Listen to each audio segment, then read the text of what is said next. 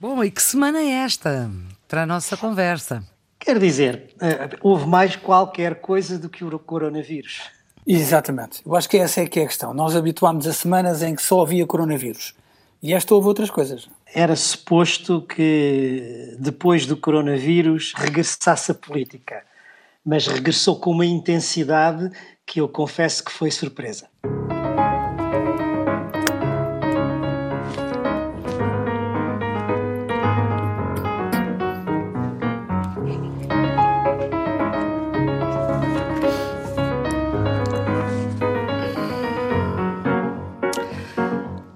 Cá estarei cá estamos e estaremos. E já vão perceber o porquê desta formulação. É a edição 4 do Geometria Variável, um programa de rádio que nasceu em plena pandemia e que veio para ficar, que está confinado ainda os variáveis residentes Nuno Severiano Teixeira, professor catedrático da Universidade Nova de Lisboa, presidente do IPRI, Instituto Português de Relações Internacionais, e Carlos Coelho, duas décadas como eurodeputado do PSD, agora presidente da Associação Europa Nossa e não Europa Nova, que eh, a semana passada enganei-me, e esta semana assinou também o manifesto. Aliás, assinaram ambos, com mais uma vintena de personalidades plurais, digamos assim, por uma Europa ou outra. Nuno e Carlos continuam em suas casas, portanto, ainda estamos em confinamento. Eu em estúdio, o estúdio 5 da Antena 1. Estamos a fazer rádio uh, como se fazia nos primórdios, não nos vemos. Uh, também há esses programas para nos vermos, mas o som depois fica uh, prejudicado e não queremos isso. É quase como falar ao telefone. A produção é da jornalista Ana Fernandes os cuidados técnicos de João Carrasco.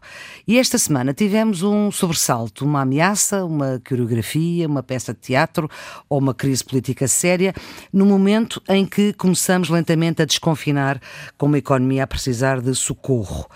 O Geometria reflete mais do que opina, sabemos, analisa para lá da espuma dos dias também, mas não passa ao lado dos factos. A saber, António Costa, Primeiro-Ministro, deu como certa a recandidatura do Presidente. O Presidente, sem o dizer, confirmou e já ouviremos o tal castarei de que eu falei já no início. Depois, Marcelo falou do que o Primeiro-Ministro não queria falar.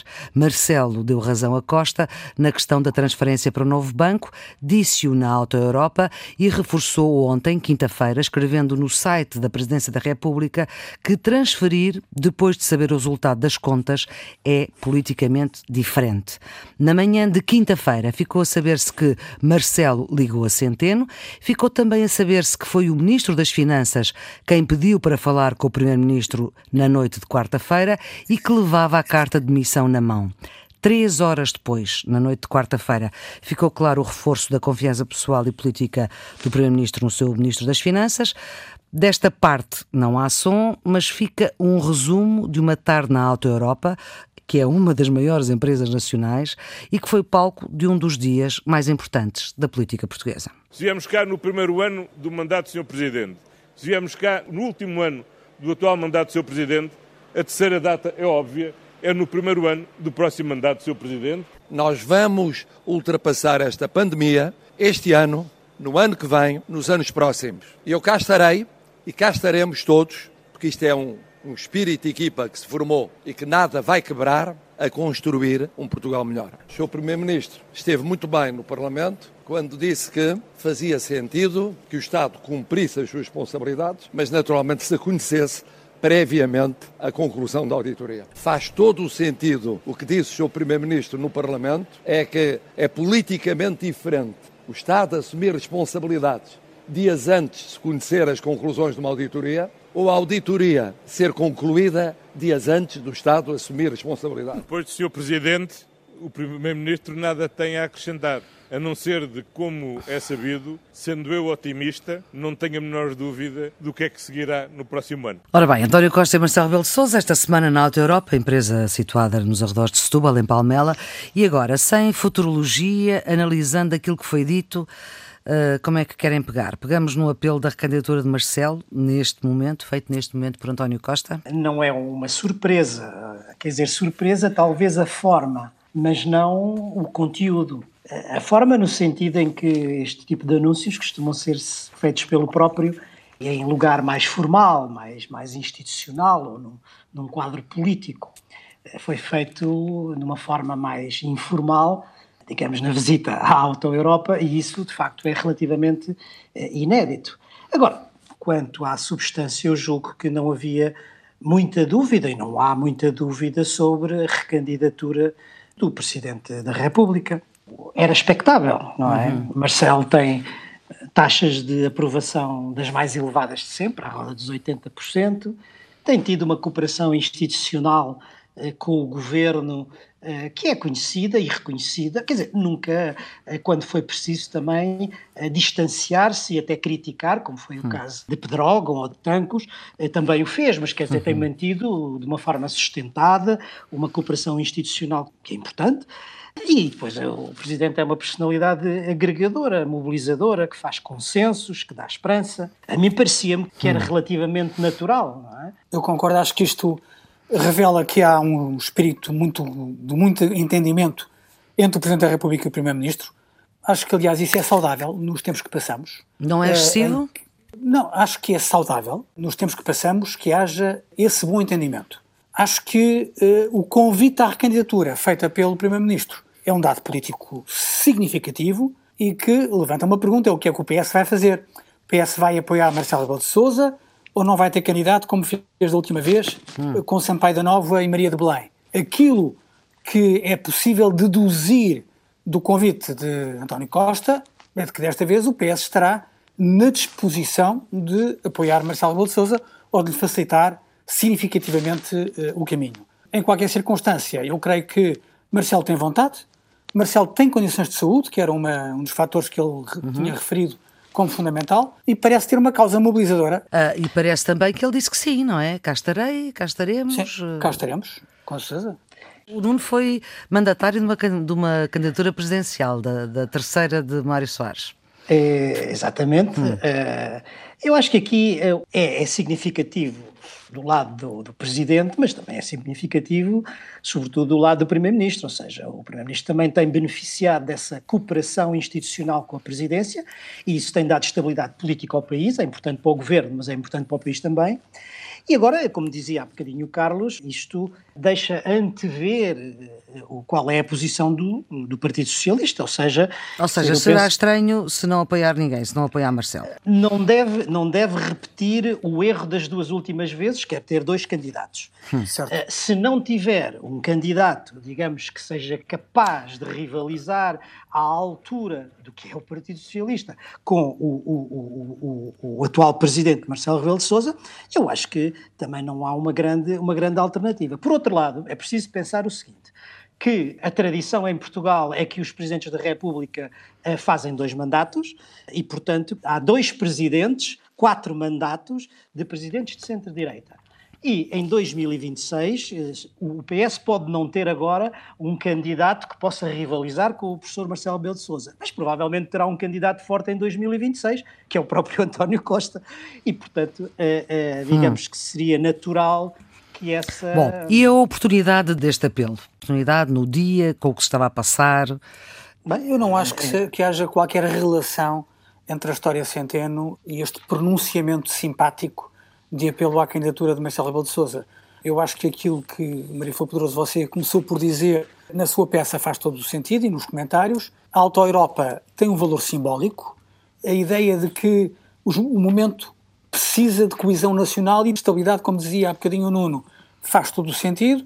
Uh, António Costa teria poucas outras boas oportunidades para uh, fazer isso. É óbvio também, sob o ponto de vista da oportunidade política, isto permite desviar um bocadinho as atenções, é verdade. Mas eu acho que o apoio de Costa a Marcelo é sincero. Não estou aqui a dizer que eh, foi um raciocínio oportunístico aquele uhum. que determinou a escolha deste momento. Ah, eu isso concordo inteiramente com o que o Carlos está a dizer. Ou seja, eu acho que conjunturalmente esta situação é conveniente quer para o Presidente da República, quer para o Primeiro-Ministro. Ou seja, quer Marcelo Rebelo de Sousa, quer António Costa beneficiam nesta altura dessa, dessa conveniência mútua. Mas eu creio que isso também pode ser importante e também pode ser conveniente para o país, porque o país está num período de crise, vai enfrentar uma crise económica que vai ser difícil e precisa de estabilidade política, em primeiro lugar, precisa de cooperação institucional entre os diferentes órgãos de soberania e precisa de uma outra coisa que é a mobilização dos portugueses, a confiança que os portugueses nas suas instituições e nos seus responsáveis políticos. E acho que isto pode eventualmente favorecer também o país. Agora, há uma coisa que também vale a pena dizer, é que a convergência conjuntural para a reeleição não significa que essa situação se permaneça, digamos assim, durante todo o segundo mandato. E nós sabemos que normalmente nos segundos mandatos os presidentes estão mais uhum. livres, não estão condicionados por uma reeleição e, portanto, eh, eh, normalmente costumam ser eh, diferentes. Basta olhar para aquilo que aconteceu no tempo do Dr. Mário Soares e do professor Cavaco Silva. Parece que estamos a viver um momento em que se desconfinou a política, como nós estávamos a dizer. Eu aproveitava a vossa experiência, que é como é que se gera dentro de um governo um episódio deste género, que teve os contornos que eu dei conta há pouco. Nono que foi duas vezes ministro, o Carlos foi uma vez secretário de Estado. Como é que se gera? Bem, eu, eu, julgo que há, há, há, há, um ponto prévio que vale a pena dizer e que é o seguinte: dentro do governo é necessário que haja, em primeiro lugar, cooperação interministerial e, em particular, e em primeiro lugar, com o Primeiro-Ministro, e depois também solidariedade entre ministérios e entre os ministérios e o Primeiro-Ministro. Naturalmente que isso, eh, por vezes, eh, não acontece completamente, não, não, não, não se realiza cabalmente. E, sobretudo, nos casos onde há valores em confronto, valores que, enfim, podem ser ambos importantes em confronto, é difícil conciliar. Mas, por exemplo, neste caso concreto, eu acho que o problema central, a questão do novo branco, a origem deste episódio não é propriamente o episódio em si. Em primeiro lugar, na, na forma como foi feita a resolução do, do novo banco. O que dizem os técnicos é que não foi eh, de todo uma resolução bem feita. E depois também não foi bem feita a venda à Lone Star nos termos em que o foi, não é? Há dois planos, se quisermos. Há o plano jurídico e há o plano estritamente político, não é? Mas o problema Esta... aqui foi político, não foi jurídico. E na lógica jurídica, o contrato prevê estas transferências ou estas injeções e o contrato tem que ser honrado, não é verdade? mais estava previsto e aprovado no Orçamento de Estado, e, portanto, desse ponto de vista estritamente jurídico, o Ministro das Finanças teve a atuação e o procedimento que seria normal. Agora, o problema, é isto que a Maria Flor estava a dizer, o problema é que este processo não é exclusivamente jurídico ou exclusivamente técnico e tem uma dimensão política. E nessa dimensão política está justamente, digamos, a cooperação política e a, a lealdade, se quiser, ou a solidariedade institucional. E foi aí que, eventualmente, as coisas Sim, não correram tão isto bem ao ponto do, do, do Ministro das Finanças pedir uma reunião com o Primeiro-Ministro com uma carta de demissão na mão, que demorou três horas provavelmente a deixar de ser assim, ou não, ou tudo isto é de facto um teatro, um golpe de teatro, uma encenação? Não, eu não acho que seja uma encenação. Vamos cá ver.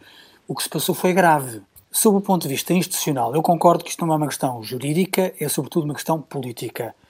E é uma questão institucional, porque sob o ponto de vista do rigor dos factos, o Primeiro-Ministro mentiu ao Parlamento. Isso é grave.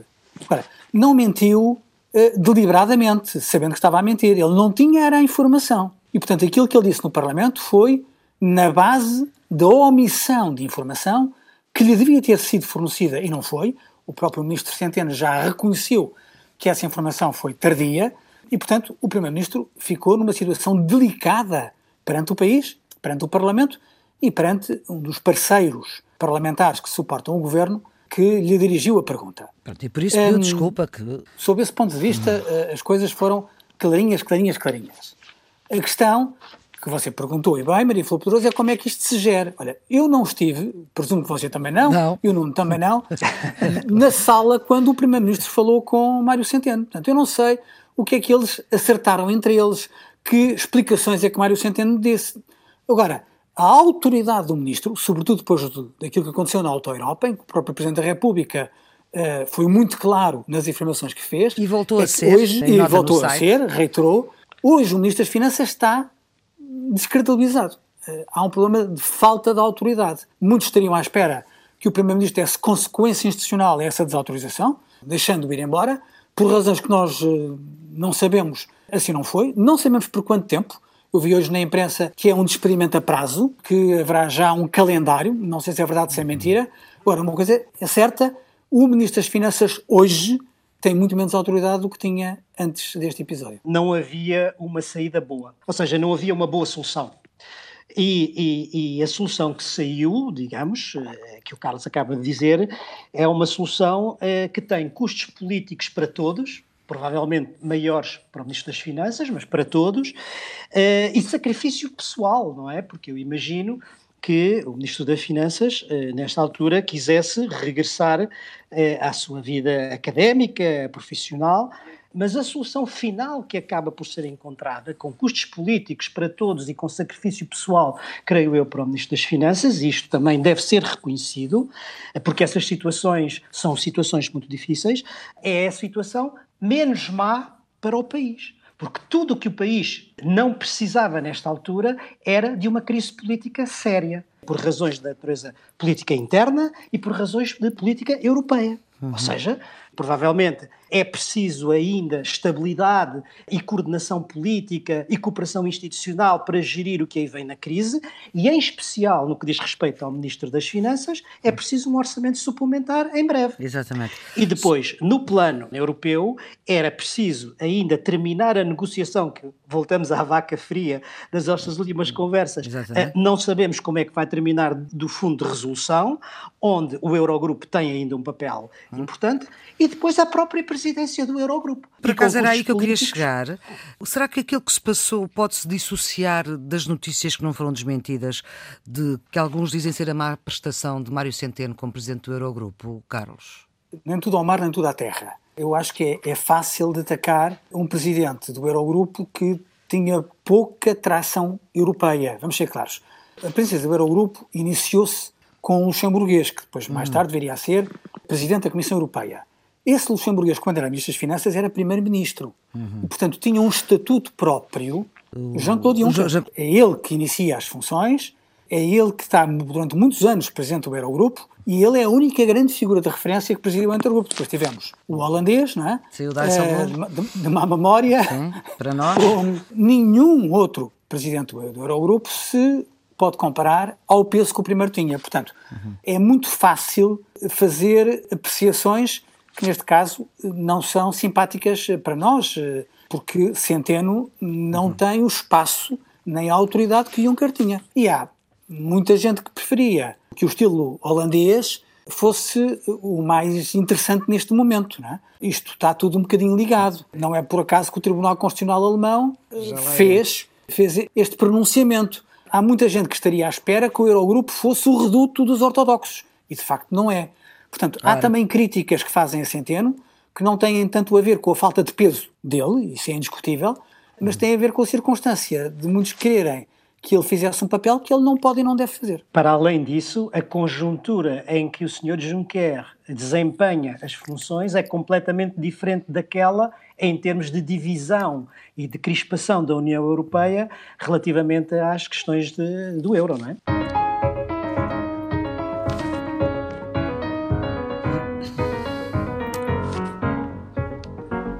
A pandemia está a mexer também com a vida democrática dos partidos. O Congresso do PS estava previsto para o final deste mês, não tem nova data. O Bloco de Esquerda pode adiar a convenção prevista para outubro.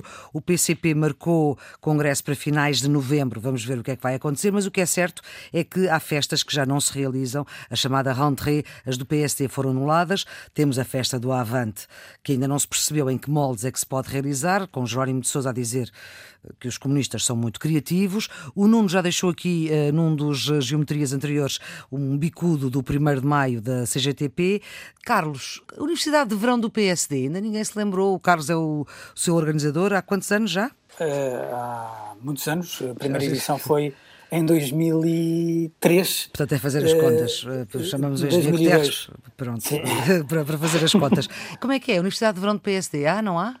Não, nos termos tradicionais não vai haver com certeza, é uma matéria que terá de ser ainda discutida com o Presidente do PSD, mas nos termos tradicionais é impossível, vamos ser claros. Sim. Eu creio que os partidos têm que dar o exemplo e não ser exceções. A política e os partidos não, não podem dar a ideia de que estão acima da lei ou acima daquilo que estão a recomendar aos outros. O triste exemplo da, da, da festa do Avante, eu concordo com aquilo que o Nuno Severino Teixeira disse em programa anterior sobre a CGTP e o GT, o parabéns ao GT e uma nota negativa para a CGTP. A festa do Avante é, na prática, um festival. Olha, os festivais estão cancelados. É um sítio onde está muita gente. Muita gente. Seja para o que for, para a política, com, ou para a com, música, com ou para a cultura. Mas isso são todas as rentrées que estão canceladas exatamente por isso, por serem um conjunto de pessoas em que a transmissão do vírus pode ser facilitada. Mas a ideia da festa do Avante, no essencial, é um, é um, festival quando isso está proibido.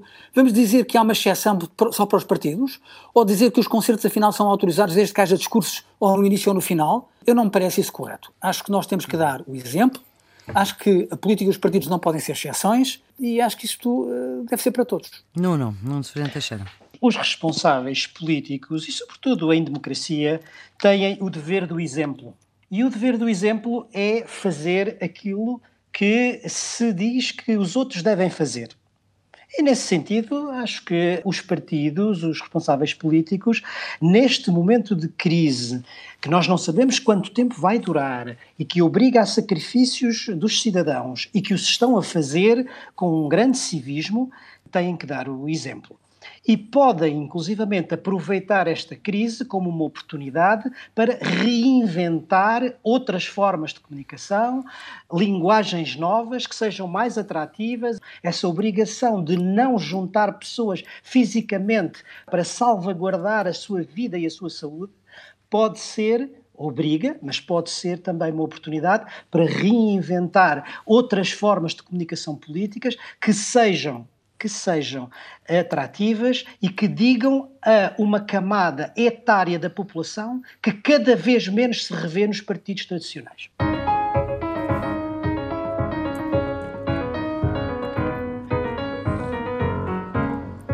Continuamos sem fundo branco europeu para responder à crise, aliás, já, já vínhamos falando disso, sem plano de recuperação da Europa como um todo e com uh, o Tribunal Constitucional Alemão a colocar a questão de não reconhecer a primazia, o primado da legislação comunitária sobre a legislação nacional. E isto uh, não ajuda a uma tomada de posição conjunta. Enfim, resumindo, e as é, consequências dizer, disto? As consequências são muito graves. São graves sob o ponto de vista económico, uh, e são graves sob o ponto de vista institucional. Sob o ponto de vista institucional está em causa a independência do Banco Central Europeu. Repare, se cada Tribunal Constitucional dos 27 Estados-membros achar que pode tutelar o Banco Central Europeu, vamos ter o Banco Central Europeu ou qualquer outra instituição europeia a ser chamada por 27 jurisdições nacionais. Olha, não há uma forma alemã de conduzir o Banco Central Europeu a uma forma portuguesa, ou espanhola ou francesa. As instituições europeias respondem perante os órgãos europeus. E, sob o ponto de vista do controle jurisdicional, respondem perante o Tribunal de Justiça da União Europeia. Tem que haver uniformidade da jurisdição, não pode haver multiplicidades nacionais no exercício desse controle. Não faz sentido.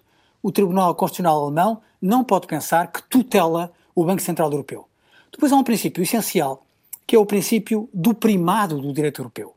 É um princípio que está na ordem jurídica desde 64, eu tinha 4 anos, e que é essencial ao mercado interno. Repare, se nós aprovamos uma lei repito, uma lei europeia só pode existir nas matérias em que a União Europeia tem competências, isto é, em que todos os Estados, por unanimidade, disseram que essa competência passa a ser comunitária. A Europa não se pode arrogar legislar em matéria onde não tem competência. Nessas matérias, onde ela tem competência, a lei tem que ser europeia, não pode ter interpretações nacionais diferentes. Portanto, o primado do direito europeu é essencial, porque se assim não for, nós temos um mercado interno estilhaçado. Porque cada país vai fazer. Chegados, como é que é? Vamos ser claros. O Tribunal Constitucional Alemão não pode mandar no Banco Central Europeu. E vamos a ver qual é a consequência eh, deste acórdão. O professor Miguel Poiás Maduro publicou um artigo muito interessante, primeiro em inglês e depois autorizou uma tradução em português, que presumo que foi feita por uhum. ele, que eh, admite que, sob o ponto de vista jurídico, os alemães até encontram uma forma de ultrapassar o embaraço, mas sob o ponto de vista económico, temos um sarilho grande. Qual é? É que, embora este parecer, este, este pronunciamento, este pré-acórdão do Tribunal Constitucional Alemão seja sobre o programa de Mário Draghi, na prática está a dizer que o programa que o BCE lançou agora com Lagarde por causa da pandemia é completamente contra os tratados. No dia em que o Tribunal Constitucional Alemão fez esse pronunciamento, os spreads da dívida dispararam todos. Ou seja, os mercados não acreditam na resposta europeia. E isso é dramático. Neste momento em que precisávamos da eficácia dos instrumentos financeiros, temos uma pré-decisão jurídica a abalar a confiança do mundo e dos mercados nas respostas europeias. Eu acho isso terrível. Não, não. Tudo isto decorre de uma questão jurídica e passa-se, obviamente, entre tribunais, mas que tem implicações práticas. Quer dizer, essa questão que o Carlos estava a dizer, da supremacia ou não das da, do direito europeu sobre as ordens jurídicas nacionais, que parece ser uma coisa abstrata, tem consequências muito concretas na vida das pessoas. Do ponto de vista económico, e do ponto de vista político. Do ponto de vista económico, as primeiras consequências já se viram e o Carlos acaba de referir relativamente à confiança que os mercados possam ter na capacidade europeia de, de recuperação económica. Mas pode ir mais longe porque o Tribunal Constitucional Alemão dá três meses ao Banco Central Europeu para responder às suas questões. O Banco Central Europeu já disse que só responde perante o Tribunal de Justiça da União Europeia e, se não responder, não é verdade? Uhum. A interferência pode fazer-se por forma indireta no plano nacional pelo o Banco Central Alemão. Isto pode enfraquecer, se não mesmo bloquear, a capacidade do Banco Central Alemão participar no programa da dívida que neste momento está a ser lançado pelo Banco Central Europeu. E todos sabemos qual é o peso do Banco Central Alemão no Banco Central Europeu. Portanto, uhum. as, as consequências económicas são graves mas tem também consequências no plano político.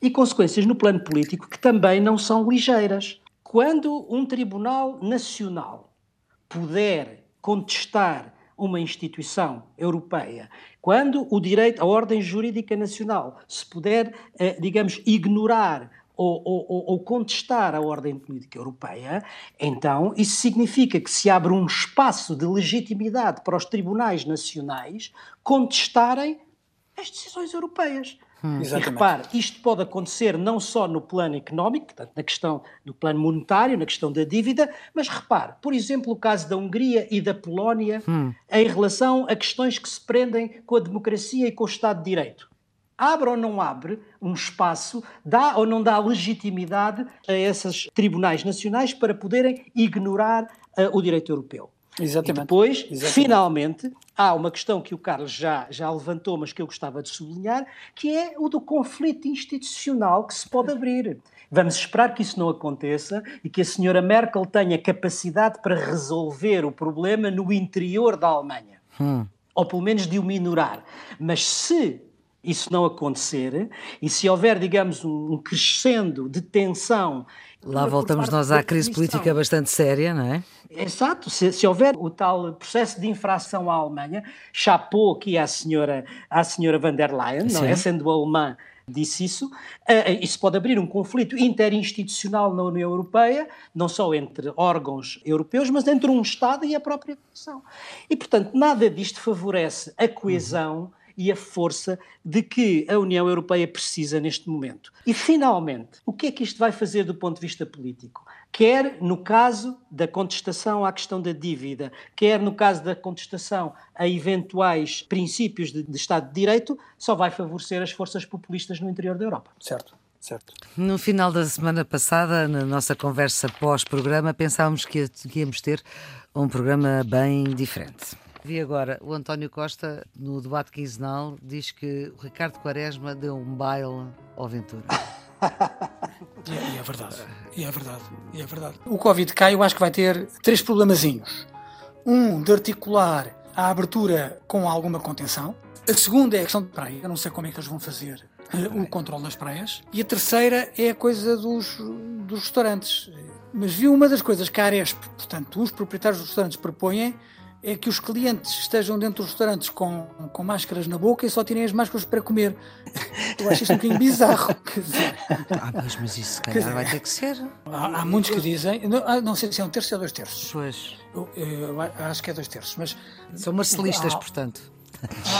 Há, há, alguns que dizem... Isto é uma, coisa, é uma graça tem, antiga. Que não têm capacidade de ter lucro nessas circunstâncias. E na Europa os preços dos aviões vão, vão subir 50%, porque eles têm a limitação na, na, na lotação. Portanto, vão ter que subir os preços para sobreviver. Quer dizer, ninguém viaja. Bem, viaja. viaja quem tem que viajar, não é? Sim, mas como também do ponto de vista profissional se está a generalizar a videoconferência, não é? Isso vai reduzir imenso o fluxo dos passageiros. As duas coisas em conjunto, o preço do, dos bilhetes e, uh, e, as videoconferências vão reduzir imenso. Pois, pois talvez. Mas... Eu, eu, acho que vai haver alterações, uh, alterações de, de prática de trabalho. Não sei se elas vão ser muito substanciais e não sei se elas vão ser muito rápidas. Com a nossa conversa iria ser diferente, como o mundo nos obriga a mudar. Vamos então aos bicudos redondos e quadrados. Nuno, o seu bicudo e o seu redondo? Olha, o meu bicudo vai para a obstinação do Partido Comunista em realizar a festa do Avante. Não se percebe como é que são canceladas todas as festas, todos os festivais, todas as romarias populares e não o são para a festa do Avante. O meu redondo, pelo contrário, vai para a decisão corajosa do Bispo de Leiria e Fátima, o cardeal Dom António Marto, que ele disse foi a peregrinação mais difícil de sempre, mas ele resistiu às pressões e teve-as, manteve o santuário de Fátima fechado e celebrou o 13 de maio online. E pela televisão e pela rádio. Pela televisão, pelos meios de comunicação Sim. social, eh, mostrou esse respeito pela vida humana, e eu julgo que, não sei, mas para os fiéis isso não terá significado menos intensidade religiosa. Aliás, o Papa já tinha dado um exemplo, exemplo. nesse sentido, naquele dia em que se celebra sozinha a Páscoa na, na, Pás na, na Praça de São Pedro. Carlos, o seu bicudo e o seu redondo? O bicudo uh, tem a ver com uma situação que acho que a todos nos chocou, que foi a Valentina, que foi assassinada aparentemente pelo, pelo pai, com a complicidade da madrasta, o que nos deve levar a uma reflexão sobre como é que nós podemos fortalecer o sistema de proteção das crianças. E não apenas isso foi perfeitamente chocante, como foi chocante ver o aproveitamento político que alguns fizeram para vender um discurso a propósito da pena de morte e da prisão perpétua, ou seja, apelar aos instintos mais básicos de vingança. Eh, aqui temos que reforçar os princípios do Estado de Direito e não permitir este tipo de aproveitamentos. O meu, o meu, redondo coincide com, com o nono. São as celebrações do 13 de maio no Santuário de Fátima, ele disse tudo. Com a diferença que o Carlos é crente, eh, suponho. Sim, eu sou crente, hum. eu sou crente. É, e, portanto, e percebo a dor eh, de quem gostaria de lá estar e não pode. E, por isso mesmo, não posso estar mais de acordo com aquilo que o Nuno disse quando recordou que o Bispo teve pressões muito grandes mas ainda assim resistiu e tomou a decisão mais responsável. E os quadrados, Nuno? O quadrado vai para o plano de estabilidade, que apesar de ter que ser discutido, ao que consta, não tem números. Carlos? O meu quadrado eh, é uma vénia ao Nuno, tem a ver com o atraso reiterado da União Europeia. O mecanismo europeu de estabilidade diz que já pode estar em funcionamento, mas mantém-se dúvidas, não se sabe qual é a taxa de juros de referência, diz que todos os Estados-membros são elegíveis, mas apenas para despesas direta e indiretamente associadas à questão sanitária, mas não se concretiza o que é que isso significa. Afirma-se que essa é a única condicionalidade, mas isso não está escrito em lado nenhum. Um, e, portanto, uh, relativamente ao MME, o Mecanismo Europeu de Estabilidade. Relativamente ao SUR, que é aquele uh, sistema de apoio ao trabalho, não se sabe quando é que os Estados podem recorrer aos empréstimos, não se sabe quais são as regras para a sua aplicação e como é que podem chegar aos trabalhadores não se sabe que tipo de títulos de dívida estão em causa e, portanto, está tudo em aberto. Uhum. E relativamente ao BEI, ao Banco, Europeu, Europeu de Investimentos, que diz que tem eh, um seed money, portanto, uma, o dinheiro de semente de 25 uhum. mil milhões de euros para ser multiplicado, não se sabe quais são os efeitos multiplicadores e não se sabe como é que isto vai ser aplicado. E relativamente ao Fundo de Recuperação, como já dissemos neste programa, que era até dia 6, depois ouvi falar no dia 13 e não veio estamos à espera que avance em outra data e que essa data seja para cumprir. Muito Ou bem. seja, a Europa está a atrasar-se, a atrasar-se mais do que devia. Pistas para o fim de semana, Nuno? Regresso aos livros. Para quem quiser compreender o mundo que aí vem, Sim. eu sugiro um livro que acaba de sair, da autoria de Carlos Gaspar, que se chama precisamente O Mundo que aí vem. É um livrinho muito pequenino, tem 100 páginas, lê-se muitíssimo bem e, além disso, tem a grande vantagem de ser barato e de o podermos comprar quando se vai ao supermercado, porque é uma publicação da Fundação Francisco Manuel dos Santos. E Carlos, a sua ideia? Eu também tenho um livro de 100 páginas, portanto estamos muito sintonizados nas escolhas. E não combinaram, imagina-se combinaram. E não combinamos. É um livro muito interessante que responde à pergunta de saber se as diferenças entre a esquerda e a direita ainda fazem sentido no mundo de hoje. O livro chama-se Esquerda e Direita, Guia Histórico para o Século XXI e é assinado por um grande historiador português, chamado Rui Tavares. Muito Já bem. li. Sim. Muito bem, eh, não resisto. Carlos, para si faz sentido a distinção entre esquerda e direita, sim ou não? Faz cada vez menos sentido. Ok. Acho que as Nuno, grandes... ok. pronto. Depois havemos de discutir isso um dia, se calhar. Muito bem, sim, Nuno, senhor. Para si faz sentido a distinção esque- esquerda-direita, sim ou não? Ainda faz, mas que eu também estou de acordo, cada vez menos. É o ponto final nesta quarta edição do Geometria Variável, com o Nuno Severiano Teixeira e Carlos Coelho. A produção é de Ana Fernandes, os cuidados técnicos são de João Carrasco, é sempre depois das 10, na Antena 1, na sexta-feira. Está disponível a qualquer hora, sempre que quiser, em rtp.pt e no podcast. É facílimo, assina o podcast, põe no telemóvel e leva o Geometria Variável sempre que quiser, a toda a hora. Tenha uma boa semana. Thank you.